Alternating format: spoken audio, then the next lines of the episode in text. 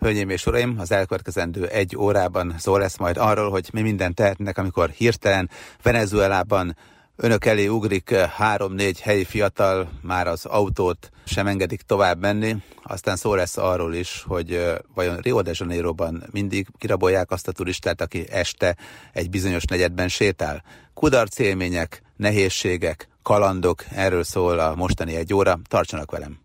Az elmúlt héten már izgalmas kalandokról, kudarcélményekről bőven hallhattak. Nos, úgy tűnik, hogy ez nagyon sok hallgatót érdekelt, mert hogy csak úgy özöllöttek az e-mailek, közösségi felületeken is megkerestek, és hát persze mindenkinek volt hasonló jellegű élménye jó pár esetben, de hát azért voltak olyan élmények is, amelyekkel kapcsolatban azt gondolom, hogy tényleg elég egyedinek tűntek. Ilyen volt például, amikor Venezuelában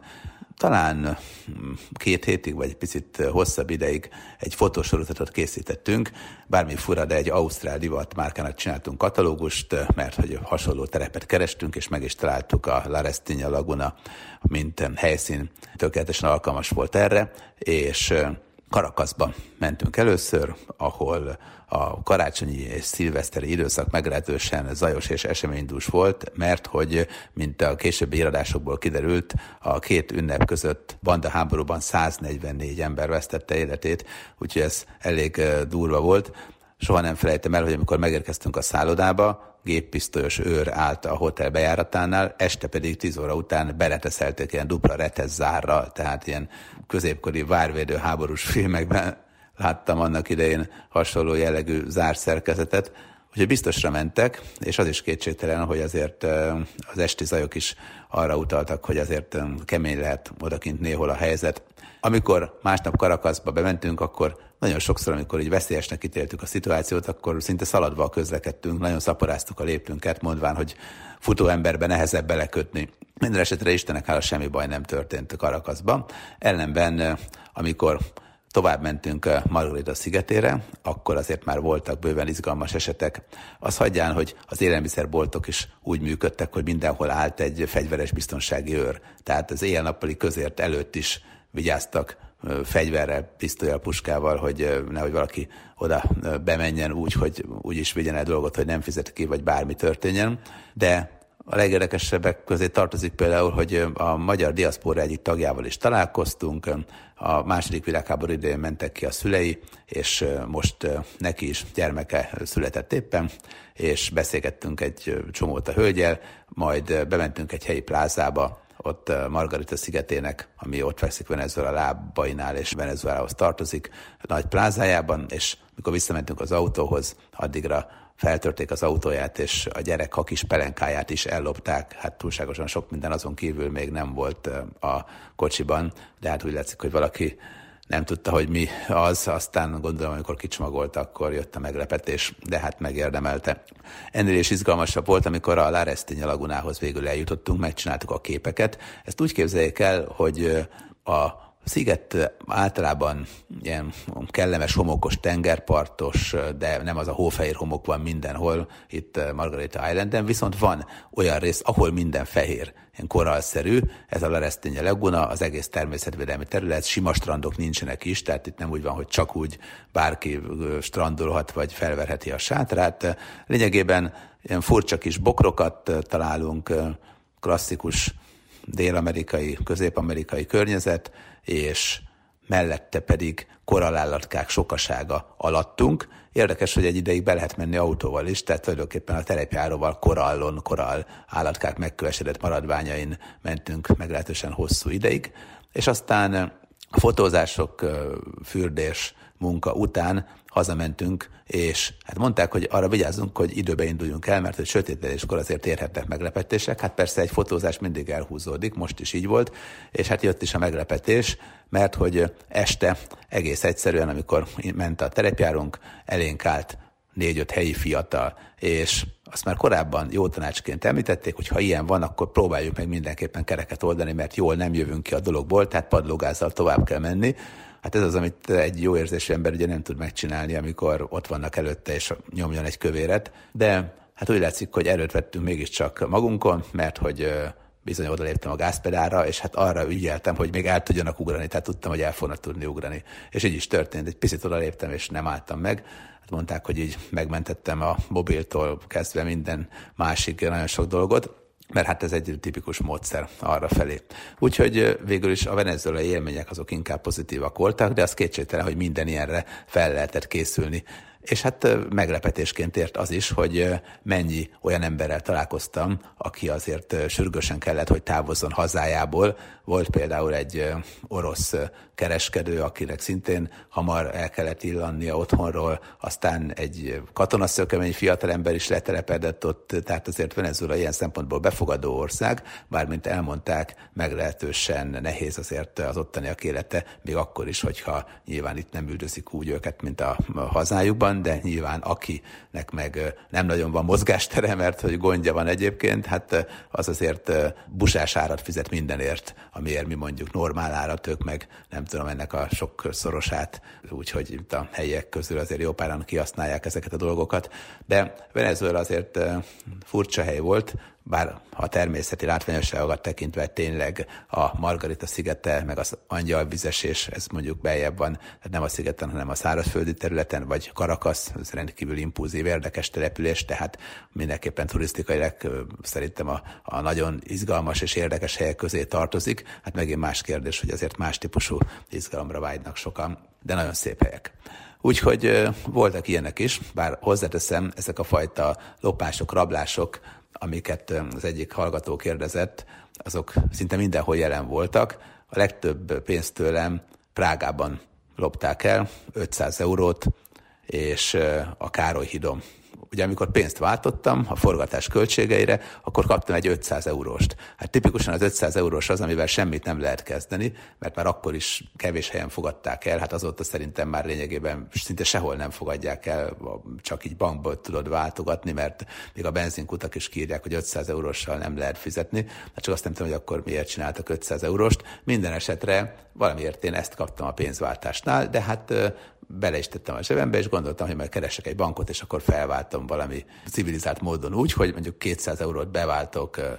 cseh koronára, és akkor a maradék az meg nyilván megmarad. Mert hogy eh, ahol váltottam, ott nem volt éppen cseh korona, úgyhogy eh, Budapestről pont annyit tudtam csinálni, hogy ezt beváltottam, nem biztam abban, hogy a forintot majd mindenhol át tudom megfelelő módon váltani. De hát nem is volt szükség váltásra, mert hogy amíg átmentem a Károly hídon, mire a másik oldalára átértem, már meg is fosztottak az 500 eurótól, és onnan tudom, hogy ott lopták el, és nem pedig kiesett a zsebemből, hogy véletlenül nekem jöttek és hát nem is értettem, hogy hogy lehet valaki ilyen szerencsétlen, hogy amikor annyi szobor van, meg azért viszonylag tágas a híd, és ott is nézegethette volna a szobrokat, vagy mehetett volna a híd közepén, és pont ahol én állok, nekem jön. Hát rögtön leesett, amikor kerestem a pénzt, hogy gyorsan koronát váltsak, hogy, hogy hát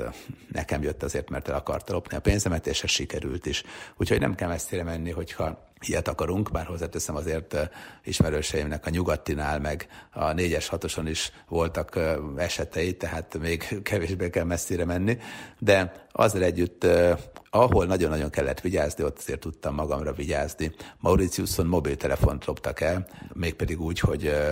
levittem a strandra a mobiltelefont, és alaposan így bepolyáltam, meg amikor fülöttem, akkor közben kifelé tekintgettem, hát nem néztem elég jól, mert meglovasították a, a mobiltelefont, úgyhogy ilyen is előfordult. Hát aztán már persze tanultam ezekből a dolgokból, meg hát ahol mondták eleve, hogy rendkívül vigyázni kell, az mondjuk Rio. Hát Rióra úgy mentem ki a Copacabana-ra, hogy semmit nem vittem magammal, minden céfbe raktam a szállodában, meg 25 millió helyre eltettem a kis pénzecskéimet, és egy szál törölközőbe lementem, bementem a vízbe, kijöttem, akkor már nem volt meg a törölköző. Tehát nagyon kemény helyzet volt, mindent elvittek gyakorlatilag, ami ott maradt a Copacabanán. De aztán így rájöttem, hogy miért is oda törölköző. Hát majd a napon megszáradok, és közben élvezem azt, hogy ott fociznak, röplabdáznak rengetegen, tényleg hihetetlen élet van. Bár hozzáteszem maga a víz, fürdésre alkalmas ugyan, de hát egy percenként hoznak ki valakit, aki a nagy hullámok miatt bajba kerül. Tehát itt is, meg a, a Waikiki Beach is Honoluluban, az egy olyan tengerpart, hogy azért népszerű, mert egy nagyon komoly városnak a partja, és emiatt rengetegen vannak, és buli van, meg élet, meg jaj, de jó, de úgy egyébként akkorák a hullámok, hogy egy ilyen közép-kelet-európai újságíró számára, hát ez eléggé rettenetesnek tűnik. Aztán ha már itt ezeknél a lopásoknál, embereknél tartunk, volt olyan eset, amikor édesanyámmal voltunk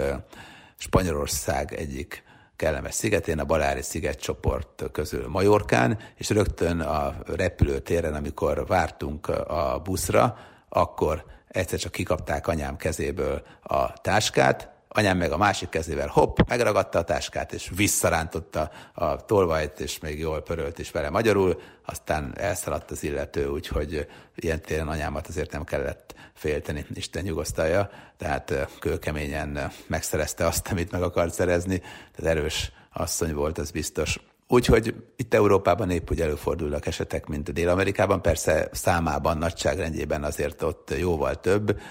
Rióban szokták mondani, hogy hát gyakorlatilag az, hogy ha bizonyos negyedbe bemész, akkor ne legyen valamilyen károd, az szinte kizárt dolog, és hát egyes negyedeknél mondják is, hogy ékszerek ne legyenek, óra ne legyen, mobil ne legyen nálunk, hát egy rövid nadrág és egy fölső, na hát akkor van esélyünk arra, hogy azt nem kérik el, tehát az vannak ilyen kemény dolgok. Velem is csináltak interjút például, megkérdezték, hogy hát mennyire tartok az állandó lopásoktól, rablásoktól, és hát mondtam, hogy hát nyilván minden turista azért igyekszik az értékeit megtartani saját magának, vagy legalábbis, hogyha kiadja, akkor úgy akarja kiadni, hogy kapjon cserébe valamilyen szolgáltatást, de úgy egyébként nem vagyok egy félős típus, ez egyébként így igaz. És hát szerencsére ott nem is történt nagyobb probléma. Ellenben volt olyan eset, hogy egy riporter készített egy interjút pont a bűnözésről, és amíg csinálta az interjút, közben a táskájából kilopták a pénztárcáját.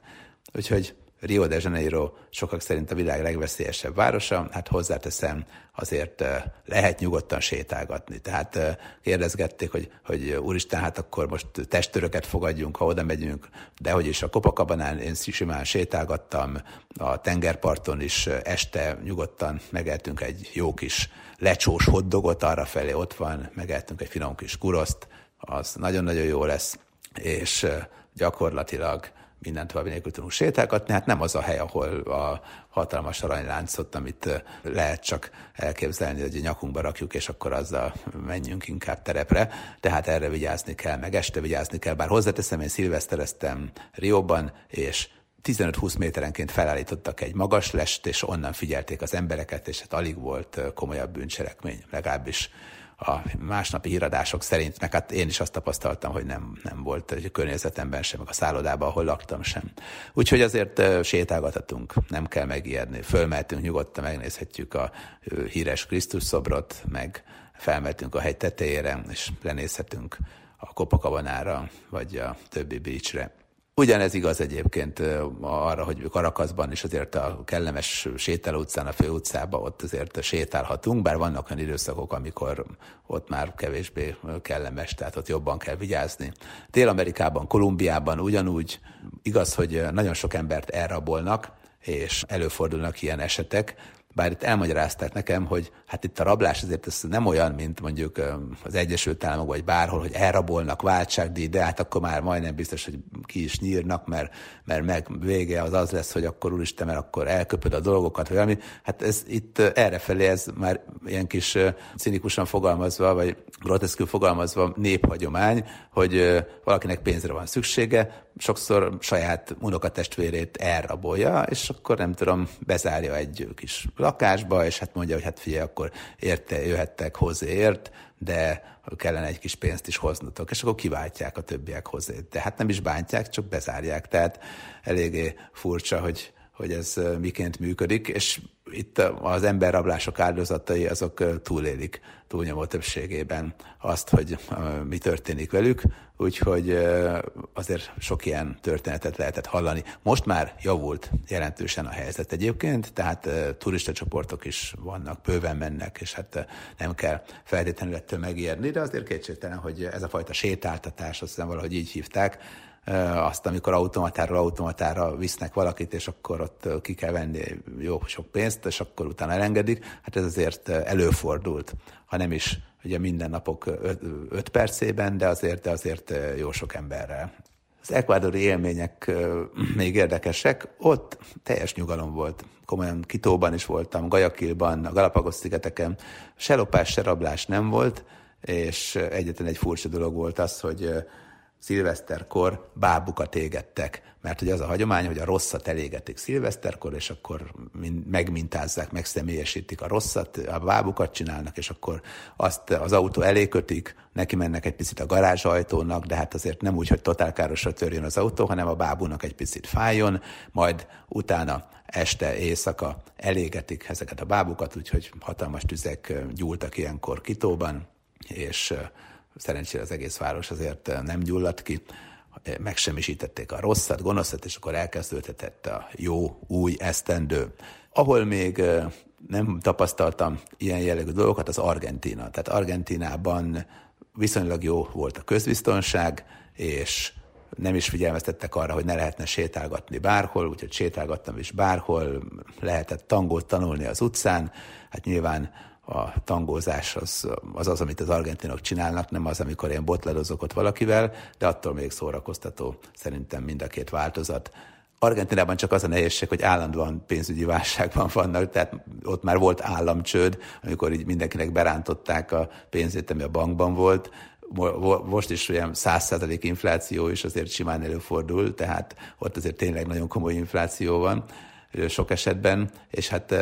bizony ott megtanulták azt, hogy hát óvatosak legyenek, mert hogy ezek a pénzügyi gazdasági válságok ott tényleg elég gyakoriak. Egyszer pont az ilyen nagy gazdasági válságot követően voltam Argentinában, és hát alig lehetett pénzt váltani. Amikor valahol mégis sikerült, akkor elkérték az útlevelemet, mindent felirogattak, kér, hát olyan volt, hogy nem csak hogy oda tettem a pénzt, aztán adták a pezót, úgyhogy nem volt egyszerű, és alig volt bankautomata. Tehát mondták, hogy az is azért van ugye a pénzügyi válság miatt, hogy nincs annyi bankautomata, mint például az európai uniós városokban, vagy akár az Egyesült Államokban, mert ott is rengeteg van, hanem nem lehet csak úgy kivenni pénzt, hanem menj be a bankba, és akkor ott majd add le a papírjaidat, aztán valami lesz. Úgyhogy azért ez Argentinához hozzátartozik azzal együtt, hogy én imádom. Tehát szerintem fantasztikus hely, és tényleg nagyon élhető hely egyébként Argentina. De hogyha már itt az érdekességeknél, meg a lopásoknál, rablásoknál, meg egyebeknél tartunk, akkor az is hozzátartozik, hogy az Egyesült Államokban is sok minden előfordul. Az egyik kedves ismerősöméknél például az volt, hogy San Francisco, Los Angeles között ott hagyták az autót, leállították egy magaslatnál, szabályosan a parkolónál, majd oda sétáltak a kilátóponthoz, csináltak pár fotót, mire visszamentek, kirámolták az autót. Úgyhogy az volt a szerencséjük, csak hogy az útlevél náluk volt, minden cuccuk elveszett, és gyakorlatilag valahogy hazajöttek, mert a repülőjegyük már megvolt, és még tele volt tankolva az autó, úgyhogy úgy, ahogy haza tudtak jönni, de nem volt egyszerű. Tehát itt is előfordulnak azért bőven, bőven ilyen esetek, ott nagyon kell vigyázni. Hárlemben megmondom önöknek, hogy, hogy pozitív csalódás volt, mert tartottam attól, hogy jaj, mi lesz, de hát gyakorlatilag kedvesen beszélgettünk emberekkel, meg felvettük azt, hogy a kezében valami zeneszerszámot tartva énekelget egy helyi fiatalember, tehát csak pozitív dolog volt. Kosaraztak fiatalok, úgyhogy egyáltalán nem igazolta azt, hogy úristen, mi minden történik ezen a helyen, pedig hát ott is azért hallani történeteket, de, de nem volt vészes. Összességében Washingtonban is azt mondták, hogy gyakorlatilag rengeteg gyilkosság fordul elő, és ott is hát, úgy lehetett sétálni, hogy minden további nélkül, és semmilyen gond nem volt, vagy probléma. Tehát nem, hogy a dél-amerikai feszültség meg hangulat nem tükröződött, hanem igazából százszerzalékos biztonságban lehetett érezni magunkat, tehát abszolút minden rendben volt. Nyilván Afrika már más tészta, tehát ott meséltem már önöknek a múlt héten, hogy volt olyan, hogy a táskát lopták el, volt olyan, hogy a mobiltelefont lopták el, de legyünk igazságosak, az is előfordult, hogy a Nílus forrásához mentem Ugandába, most azért ezt tudni kell, hogy a Nílusnak több forrása van. Ugye több forrás után össze ö, találkoznak végül is a különböző kis Nílus részek, és aztán lesz a nagy Nílus, ami aztán beletorkolik a földközi tengerbe, de Ugandánál is van egy Nílus forrás, és itt hajókirándulásra mentünk, és a hajókirándulás előtt egy vendéglőben voltunk, ahol sikeresen ott is felejtettem a vendéglő mellett ilyen köztéren a kis táskámat benne a fényképezőgépemmel és mikor visszajöttem, már nem volt ott, és megkérdeztem, hogy nem látták-e, és látták, és mondták, hogy eltették nekem, és hozták oda. Tehát visszaadták minden további nélkül, pedig nagyon-nagyon szegények arra felé az emberek. Tehát Ugandában minden gond nélkül lényegében visszaadták ezeket a dolgokat, sőt, igazából biztonságban is helyezték, mert azt is láttam, hogy olyan helyre tették, hogy egyébként is észrevehettem volna, tehát nem az volt, hogy na hát szóltam, akkor visszaadták a pult alól, hanem kitették oda, mint hogyha talált tárgyak osztályán lenne. Úgyhogy a pozitív dolgokat is azért mindent tovább nélkül érdemes elmondani. Ugandában ez megtörtént, tehát csak úgy nem vittek el dolgokat ahol abszolút mértékig szinte lopásmentes minden, azért jó pár arab ország, tehát ott azért nagyon komolyan büntetik ezeket, és hát nem tapasztaltam azt, hogy bárki lopott volna mondjuk az arab országokban, amikor voltam, és inkább azt láttam, hogy nagyon komolyan kell alkudozni ugyan, de minden úgy van, ahogy megbeszéljük, hogyha ha már az alkunak vége szakadt, és tartják magukat ehhez, plusz egyébként is biztonságban érezhettem magam. Még Marrakesben, Marokkóban a lefejezettek terén, ahol aztán tényleg árusok, mutatványosok, bűvészek, minden van ott, és még ott is teljes biztonságban érezhettem magam, azon kívül, hogy azért az agresszív árusok nyilván egy olyan hangulatot teremtettek, hogy aki ezt nem bírja, azt szerintem azt mondja, hogy hát akkor menekülőre kell fognom, mert van benne azért ilyen mindenképpen. Azért néha bizony akasztják a hóhért is, és porul jártam jó magam is, főleg kezdetek kezdetén. Hát most azért rengetegen fordulnak hozzám azzal, hogy tanácsot kérjenek, amikor utazni akarnak, amikor a koronavírus járvány idején jó pár légitársaság járatokat törölt, és nem akarta visszafizetni a pénzt, hát lényegében naponta kaptam tucatjával olyan kéréseket, hogy jaj, segítsek már visszaszerezni. Hát tényleg elképesztően érdekes kérésekkel fordulnak hozzám, és megpróbálok, ahol lehet segíteni, de összességében azért nyilván nagyon sokszor a saját hibámból és problémáimból tanultam meg, hogy mit, hogyan kell csinálni, és hát a tapasztalat nagy úr. Hát nyilván nem az volt a célom, hogy mindig minden gödörbe beleessek, és aztán később elmondhassam, hogy arra nem menjetek, de hát voltak azért olyan történetek, főleg a kezdetek kezdetén, hogy nagyon amatőr dolognak tűnik, és mégis megesett. Ilyen volt például, amikor életemben először elmentem forgatni Moszkvába, 90-es évek leges legelején, és Október volt nálunk még tavaszias idő, ennek örömére nem vittem magammal kabátot. Elmentem tényleg úgy, hogy gyakorlatilag betakam kazettákat vittem, meg néhány alsó nemült, egy zakót, öltönyt, mert tudtam, hogy azért Fyodorovval, a híres orvossal is megpróbálok majd interjút készíteni, de hát arra nem számítottam, hogy hát nem, hogy hideg lesz, hanem esett a hó konkrétan, és egy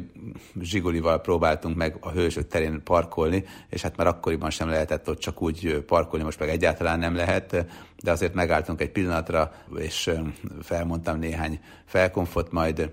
a gumáruházban vásároltam borostyánt, meg zoknit, nagyjából ezt a kettőt lehetett kapni, akkor még nem ilyen luxusáruház volt. Hát minden esetre rendkívül hideg volt, úgy megfáztam, hogy amikor hazaértem, akkor még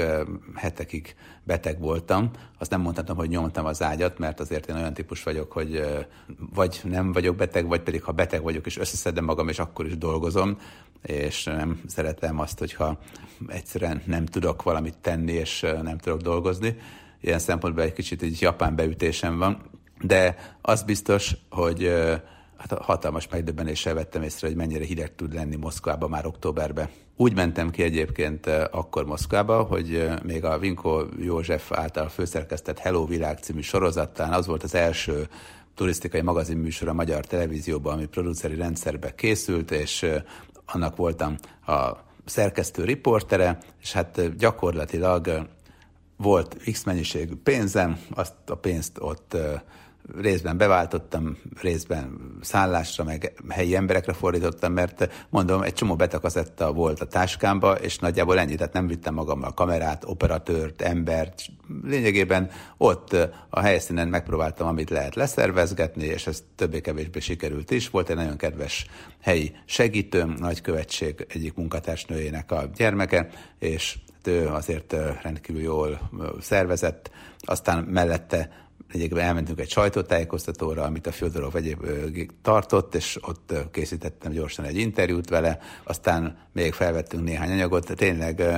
nagyon érdekes volt, de hát az, hogy fáztam, az, hogy nem öltöztem normálisan, hát az igazából most nagyon viccesnek tűnik, hát Moszkvába mentél fiam, és, és mégis ez megesett velem. Azóta rengetegszer voltam ott, és hát mindig tudtam, hogy ott azért az időjárás meglehetősen szélsőséges nyáron tud nagyon meleg lenni, de a terek azok elég kemények. Bár hozzáteszem, a legkeményebb tél az New Yorkban volt eddig azok közül, a városok közül, amelyek azért populáris turisztikai célpontok. Most azt nem mondom, hogy milyen volt Hanti Mansinsba, amikor nem lehetett még pisilni, sem mondták, hogy nagy gond van, hogyha ilyen hidegben pisilsz, akkor ott bármi történhet. Tehát igazából a, a klasszikus turisztikai célpontok közül New York volt az, hogy nem gondoltam volna, hogy annyira brutálisan hideg tud lenni, olyan metsző szél fúj, egyszer pedig olyan óriási hóvihar volt, hogy törölték a járatomat, úgyhogy a New Yorki szilveszterezést követően nem tudtam visszamenni, de hát ez inkább áldás volt, mint átok, mert kifizették később a plusz négy nap szállást, és második a helyet hatodikán úgy tudtam hazamenni, hogy gyakorlatilag ingyen voltam még New Yorkban jó pár napot, és igazából annyira nélkülözhetetlen dolgom nem volt. Úgyhogy cserébe fel tudtam még fedezni olyan dolgokat, és amit korábban nem. Aztán később visszajutottam hosszabb időre is New Yorkba, úgyhogy azt mondom mostanára, hogy egy turista, átlag turista szemével azért már, már mondhatom, hogy ismerem New Yorkot, de nyilván aki ott lakik, azért teljesen más az a hangulat, az a feeling, amit ő tapasztal nap, mint nap. Más egyébként, mint Amerika többi része, és egy picit valamennyien ismerjük New Yorkot, hiszen a sok-sok film kapcsán már a sárga taxik, a Times Square, a villódzó neon reklámok világa azért a mindennapjainknak is a része, hogyha nézünk tévét, vagy megyünk moziba. Itt egyébként a szilveszterezés volt olyan élmény számomra, hogy még egyszer nem vállom be, csak akkor, hogyha mondjuk a feleségem nagyon erősen kérlel, de a New Yorki szilveszterezés akkor élmény, hogyha van megfelelő mennyiségű pénzünk, és egy Times Square-en lévő szállodában vagy menő vendéglátóhelyen szépen foglalunk egy ablak melletti helyet, és onnan csodáljuk ezeket a dolgokat. Tehát úgy, ahogy én csináltam, hát ez ugye embertelen. Egyébként az adott napon már amikor a szilveszter van, kettő órakor nagyjából lezárják teljesen a Times Square-t, addig el kell foglalnia mindenkinek a helyét, és akkor van esélye valakinek, hogyha délelőtt tízkor odáll, akkor még éjfélkor láthatja azt, amikor megemelkedik az egyik felhőkarcoló tetején az üveggömb, és a kívánság cetlik utána abból aztán kiborulnak, és a fantasztikus tűzjáték közepette jobbra-balra kavarognak ezek a kis cédulák. De úgy működik a dolog egyébként, hogy előtte a New Yorki Múzeumban, a Times Square-en gyűjtik ezeket a kívánságcetliket, mi is ráírtuk a kívánságokat, és utána ezek bekerülnek egy, nem csak egy gömbbe, hanem többe is, mert egy gömbbe nem fér el a rengeteg kívánság, mert nagyon sokan odajönnek, majd aztán lezárják ezt, és lényegében ezeket utána ráborítják a népre, és akkor mindenki más kívánságában botorkálhat bokáig, vagy össze is szeregetheti ezeket, úgyhogy még a mai napig szerintem valahol megvannak a kívánság céduláim, bár szerintem már lehet, hogy még sincsenek meg, mert a feleségem általában kidobál minden ilyet. Még a hosszú ideig gyűjtött pólókat is kidobálta, úgyhogy nem ilyen gyűjtögető típus. De hozzáteszem, a New Yorki szilveszter az olyan volt, hogy ha nem is kettő órakor, öt órakor én oda bekeveredtem, és szerencsére átengedtek a lezárt szakaszon, és a Times Square nagyjából 60 ezer ember fér, de akkor, hogyha fullon van, viszont még csak nem is engedték, hogy tele legyen, mert ilyen karámokat csináltak acélkerítésekből, és különböző privilegizált ilyen karámokba lehetett lenni. Volt, ahol az önkormányzat dolgozói voltak, a másikban a háborús veteránok hozzátartozói, a harmadikban megint mások, és így tovább, és így tovább. És akkor volt egy, ahol meg bárki mehetett, de hát igazából az kettőkor nagyjából betelt. És nekem sikerült bejutnom egy ilyen privilegizált karámba, de hát bejutottam 5 órakor délután, de kimenni nem lehetett, meg nem volt wc meg innivalót se lehetett kapni. Hát gyakorlatilag 5 órától éjfélig ott álltam étlen szomjan a hűvös szélben, és hát 8 órakor kezdődött a műsor, nagyjából minden műsor 15 percig tartott. Tehát akkor tényleg egy világsztár ment ott el mellettem, tehát Anna Montánának ugye a Miley Cyrusnak a, a bundácskáját majdnem megsimogattam, annyira közel ment el tőlem. Tehát tényleg az fantasztikus élmény volt, de 15 perc után 40 percig szinte semmi nem történt, azon kívül, hogy néha a különböző tévétársaságoknak a riporterei bejelentkeztek, és akkor ott mosolyogva figyeltük a dolgokat. Azzal együtt az éjfét már nagyon-nagyon vártam, és akkor végre valóban volt egy pazar tűzjáték, meg a kívánságcetlik, meg egyebek, és aztán éjfél után 15 perccel már megnyitották a karámokat, és mindenki mehetett, amerre látott. Hát nekem ez volt a legnagyobb élmény, amikor végre haza lehetett menni a szállodába. Mondom, pazar élmény lett volna akkor, hogyha közben eszem, iszom, dínom, dánom van lent, szerintem meg lehetett volna úszni, akkor is értékem mérve olyan 15 ezer dollárból, tehát ha valakinek van egy 10 milliónyi dollárja, akkor tényleg pazar szilveszter tudott a Times Square-en elkölteni, és hát meg lehet csinálni ezt nullából is, csak akkor azért össze kell, hogy szedje magát az illető. A valóban rátermett japán turisták, azok szépen felveszik a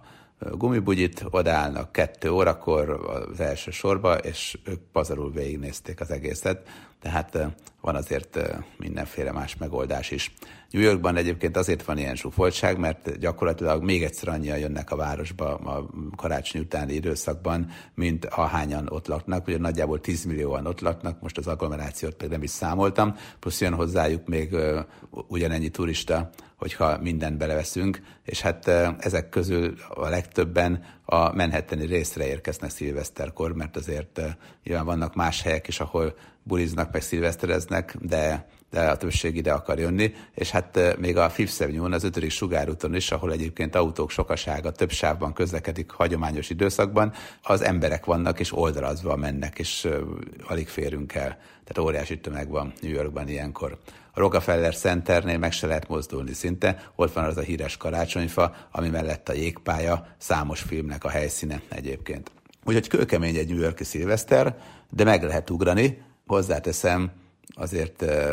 szerintem egyszer az életben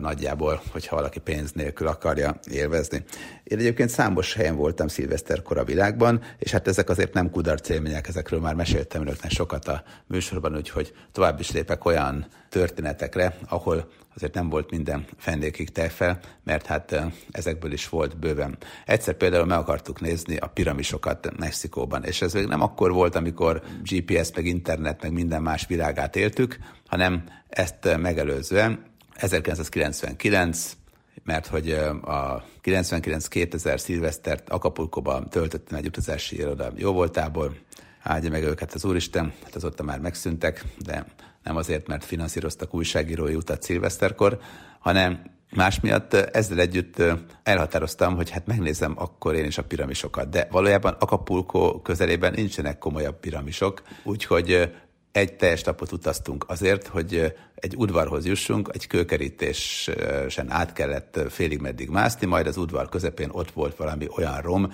hogy hát piramishoz még csak nem is hasonlított, és a térképen azt jelölték lényegében egykori piramis romnak, hát nulla volt. Tehát még hozzá képest Aquincum az maga a Kolosseum csodája, és hát akkor el is keseredtem, hogy hát Mexikóban vagyok, mégse látok piramisokat. Aztán megtanultam azt is, hogy azok nem Acapulco környékén vannak, hanem a másik oldalon, a Cancún környékén területen, a klasszikus Maja Rivierától nem messze, és a leghíresebb ezek közül a Csicsenica, 220 kilométerre durván Cancuntól, úgyhogy azt is felkerestem, meg sok minden más piramist a későbbi éveim során. Tehát az első ilyen piramis túrám az ilyen nagy csalódás volt, és mérges is voltam. Aztán megtanultam, hogy Acapulcóba bulizni megy az ember, ott van híres diszkók sokasága, ahová Madonna is járt, meg beach hangulat van, meg éjszakánként a Batman fellövik az égre, és kiderül az, hogy egy italmárka reklámja. Szóval tényleg az egy fergeteges buli hangulat van, a Cancun környékén meg megtaláljuk ezeket a, az Azték Maja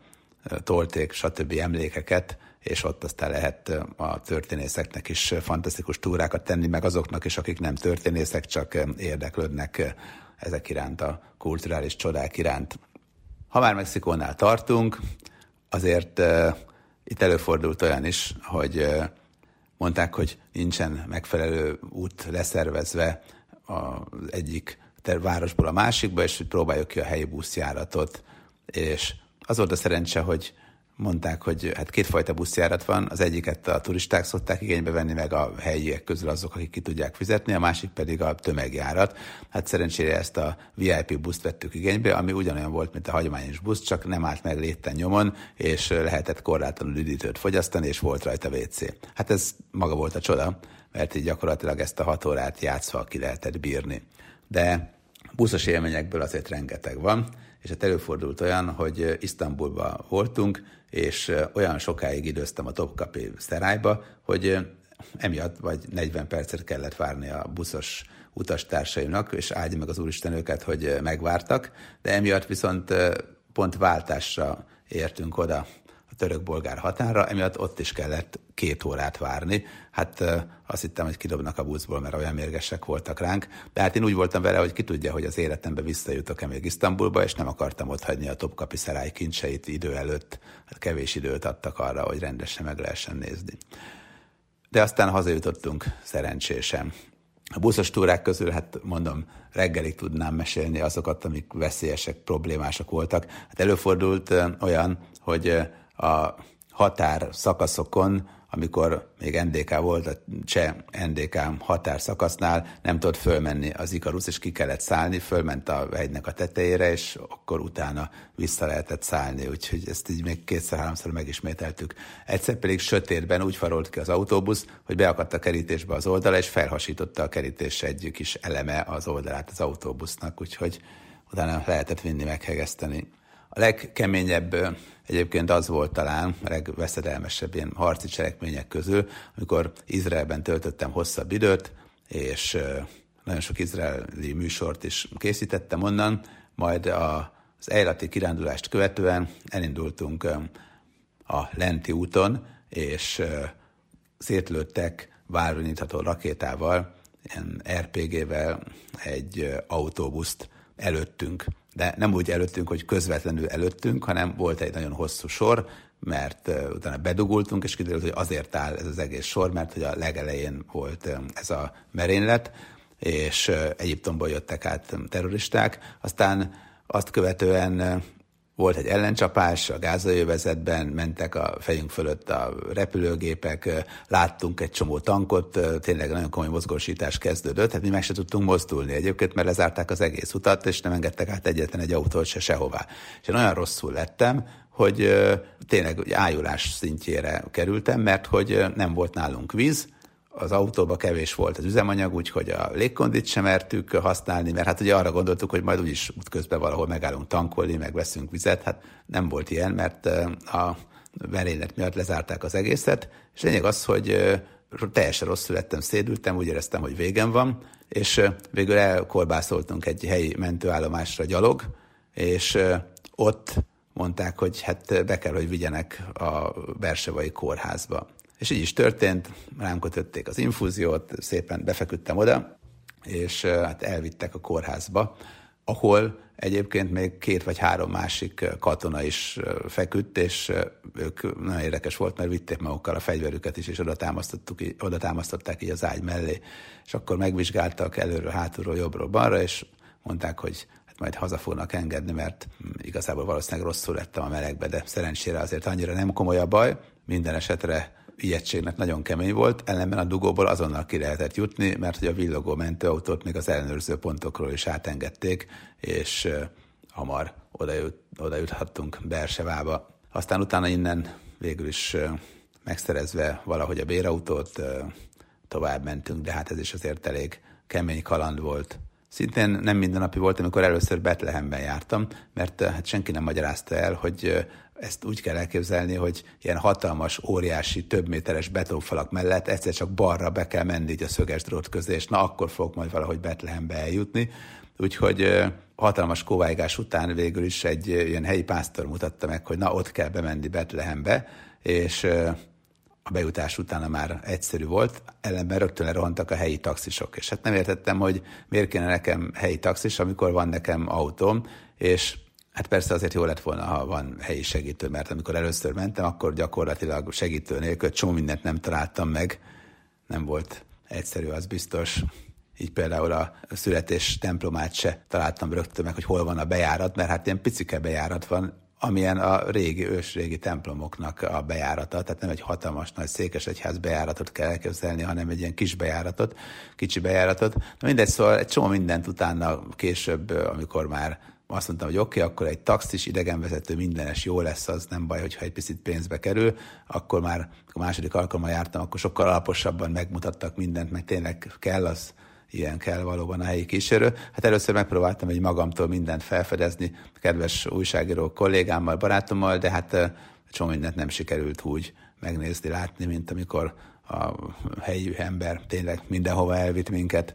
Ellenben állandóan dudált mindegyik autó, állandóan valamit mutogattak, és nem értettem, hogy mi a probléma. Aztán kiderült, hogy az, hogy izraeli rendszámú volt az autónk, és ott pedig már palesztin rendszám volt ezen a területen általában a kocsikon. Aztán azóta, amikor második alkalommal voltam, már teljesen megváltozott a kép, mert már majdnem minden helyinek izraeli rendszáma volt, mert össze-vissza csereberelték az autókat, már át lehetett vinni mindenhol a palesztin önkormányzat területére is, úgyhogy ez teljesen megváltozott de hát itt is voltak azért izgalmas kalandok. Egyszer találkoztam egy kedves ismerősömmel Afrikában, magyar származású fiatalember, de tényleg ilyen Indiana Jones-szerű figura. Ő mesélt olyan történeteket, hogy volt olyan, hogy egy helyi törzsfőnöket szó szerint kilőttek mellőle, tehát lelőtték, ott, ott állt mellette, és hát meg se bírt mozdulni, aztán azzal a fajta kereskedelemmel már nem foglalkozott utána többet, ami, amivel korábban, mert ez egy intőjel volt számára, de hát szerencsére nekem ilyen esetem nem volt, hát nem is keresem a bajt, azért eh, az biztos. Nekem bőven elég volt, amikor mentő vitte a Bersevai kórházba, ezután az eset után. Malaviban történt, eh, hogy eh, kitörték az egyik fogamat, helyesebben egy titáncsapot. Már korábban volt egy sportbalesetem, mert fociztunk, és az egyik ellenfél egyik játékos, amikor fejeltem, akkor belefejelt az arcomba, és kitört az egyik fogam. És egy nagyon kedves tatai fogorvos ismerős, az titán csapot rakott a fogamra, azért, mert én mondtam, hogy hát én örülnék, hogyha megmaradhatna elő a fogam, és nem pedig másik fogat kellene beletenni, és mondta, hogy jó, hát van egy olyan lehetőség, hogy egy titán csapot oda rögzít, és akkor talán jó lesz a, a fog. És hát valóban jó volt a fog egyébként, ezt zseniálisan megcsinálta, és tudtam enni, inni, minden rendben volt, míg nem elmentem Malaviba, magyar orvosokat kísértem el, és bejelentkezéseket készítettem televízió számára, és hát ugye orvosok azok hölgyek voltak, és elmentünk egy tényleg Isten háta mögötti kis településre, nem messze a határtól, és az orvoslás vége felé, este 6 óra körül már látták a doktornők, hogy hát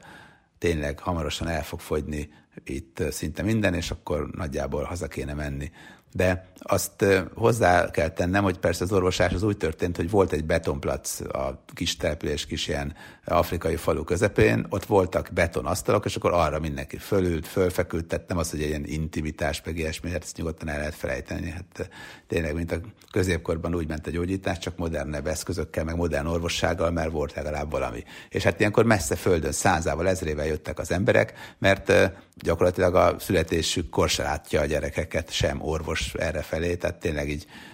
nem is találkoznak soha orvossal, és hát óriási dolog az, hogy valaki oda megy, és akkor mondjuk hoz egy szemüveget például, és akkor hoppá, a rövid látó egyszer csak látni kezd, vagy ad malária elleni tablettát, és hoppá, túléli szegény, aki maláriás. Tehát tényleg így alapdolgok sincsenek meg, és hát este 6 óra körül már kezdett el szürkülni, és mondták az orvosok, akkor hirtelen bejelentették, hogy akkor hamarosan elmennek, és még néhány beteget tudnak fogadni. Tehát nem kellett volna ezt így elmondani, mert ennek hatására mindenki sorra akart kerülni, hiszen a másik opció az az volt, hogy végük van sokszor, mert nem kapnak se gyógyszert, se semmit, és hát mi meg muszáj volt, hogy elmenjünk, mert tudtuk, hogy előbb-utóbb el kell menni, nem lehet mindenkit meggyógyítani, bármilyen szomorú is. Úgyhogy elmentem a kulcsért, mert az egyik kedves kísérőnk a kulcsot azt az egyik kis kaibában hagyta, az egyetlen zárható helyen, ami az önkormányzatnak volt az irodája. Tudni kell ehhez, hogy nem volt villany ezen a településen, meg víz sem. A vizet is messziről hozták, és az önkormányzat irodában az történt, hogy mindenkinek fölírták a problémáját egy papírra, vertek rá egy pecsétet, és utána ezt továbbították olyan helyre, ahol talán már tudtak is valamit intézkedni. Tehát nagyjából ennyi történt. De minden esetre megszereztem valahogy a kulcsot, és amikor visszafelé vittem nekik, akkor megcsúsztam, és rám esett egy helyi fiatalember, de véletlenül, tehát nem, semmilyen nem volt benne, hogy nem akartak minket bántani. Minden esetre a pont a számra esett rá, és kitört a titáncsap. De hát persze mondták az orvosok, hogy hát nem fog orvosok egyrészt, másrészt, hogy azon kívül, hogy adnak fájdalomcsillapítót, itt nem nagyon tudnak mit csinálni, úgyhogy gondoltam, hogy oké, okay, akkor kihúzom hazáig. És így is történt, kihúztam hazáig, de utána az egyik budapesti klinikán, nem tudom, fél évig foglalkoztak még vele, hogy valamit csináljanak, aztán utána már lett egy implantátum, azt kihúzták az egészet, ezt valamit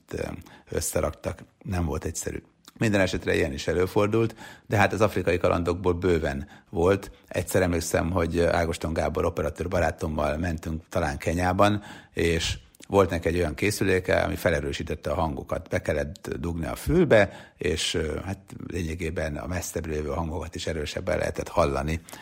És egy idő után láttam, hogy hát Gábor elkezd visszafelé szaladni, és hát én is elkezdtem szaladni, de hát megkérdeztem, hogy Gábor, miért futunk. Aztán kiderült, hogy olyan hangokat hallott, hogy megijedt, hogy nem tudom, hiéna, vagy valami hasonló lehet. Hát sose tudtuk meg, hogy mi az, de ritka sebességgel ugrottuk át visszafelé a szálloda kerítését, vagy szálláshely kerítését, úgyhogy megúsztuk ezt is, Istennek hála. Hölgyeim és uraim, önök a világszámot és benne a műsorvezetőt, Kis Robert Rihárdot hallották. Segítőtársam Garai Bendegúz nevében és további kellemes hétvégét kívánok viszont hallásra.